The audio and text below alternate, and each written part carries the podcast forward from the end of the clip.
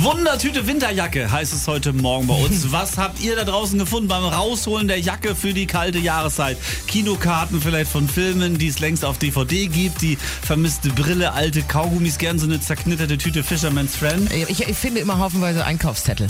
So, so weißt du, so. Ich habe kürzlich einen Gutschein gefunden. Das ist natürlich das Gegenteil davon. Da freut Ja. man sich natürlich, wenn man den dann noch einlösen kann. Ja, ja. Was hatten Sie so in Ihrer Winterjacke, als Sie sie entmottet haben? meine Anmeldung fürs Bürgerbüro, wo ich hingezogen bin vom letzten Jahr. Briefkastenschlüssel, den haben wir gesucht wie wild. Der war in meiner Winterjacke. Oder Einkaufszettel, ganz unterschiedlich. Ich Aha. habe immer was in meinen Taschen.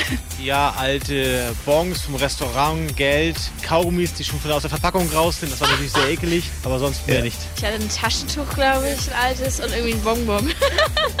Handschuhe und Handy. RSH präsentiert Fides Welt. Jeden Tag schnacken wir mit unserem Freund und Kultlandwirt Fiete Palachsogwold über die wichtigen Dinge des Lebens. Ja. Obwohl das von heute ist nicht wirklich so wichtig. Nicht wirklich wichtig. Es geht um die Einführung der Torlinientechnik. Ja, sag ich ja. Heute ist sie beschlossen worden. 15 Vereine haben gesagt, wollen wir. Drei Vereine haben gesagt, wollen wir nicht. Das heißt, ab der kommenden Saison gibt es die Frage, Tor oder Tor nicht mehr. Denn dann entscheidet die Technik. Und Fide, was sagst du dazu? Ich? Ganz einfach. Wenn wir die Torkamera noch haben, dann kommt hier an jeder Eckfahne auch noch eine Kamera. Im, Im Mittelfeld auch noch zwei Kameras. Und ruckzuck braucht man keinen Schiedsrichter mehr. Leute, der Schiedsrichter ist top ausgebildet. Er ist nur ein Mensch, er kann Fehler machen, aber Fußball gehört ein Schiedsrichter und die beiden Seitenschiedsrichter einfach mit dazu. Und wenn die tatsächlich mal, mal, mal eine Fehlentscheidung treffen, Mann, dann ist das nun mal so. Es ist Sport. Überall Kameras, überall digital. Meine Güte nochmal, lass den Schiedsrichter mal seine Arbeit machen, der versteht das schon. Fides Welt. Nur bei RSH. Schleswig-Holstein scheint einmalig, was den digitalen Fortschritt angeht. Die Friedrich-Hebbel-Schule in Wesselburen ist die erste in Schleswig-Holstein, die alle fünften und sechsten Klassen mit iPads und Mobilrechnern ausstattet. Also irgendwie anders, als das bei uns war früher. Ne? Die Eltern zahlen dafür auch nichts und der Unterricht wird komplett über Apps gesteuert. Schulleiter ist Thorsten Rode. Hallo erstmal. Hallo, moin.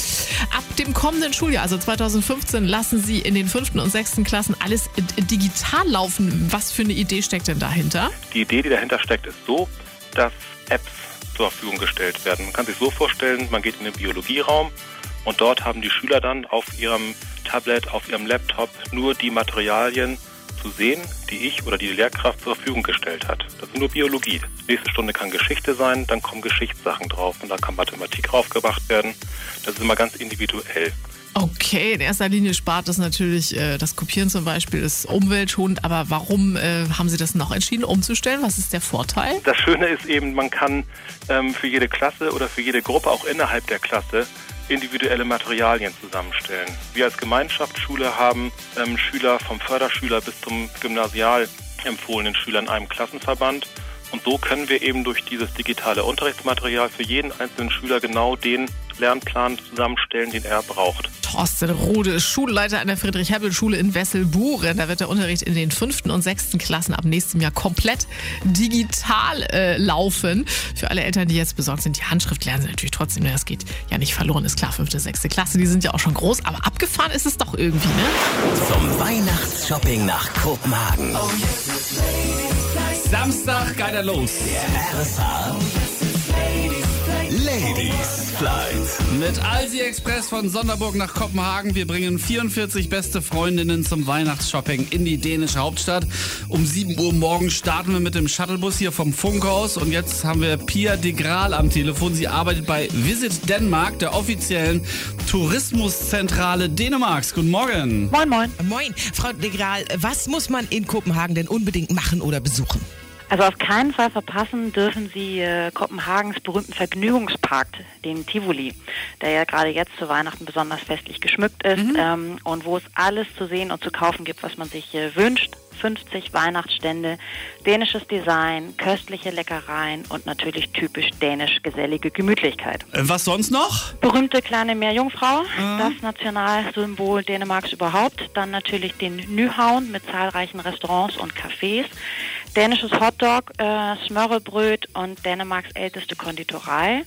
Und wenn man abends essen gehen möchte, dann vielleicht ins Meatpacking District. Hm. Nun ist es ja so, Volli will äh, mit seinen Mädels vor allem shoppen. haben, Sie da, haben Sie da auch einen Tipp?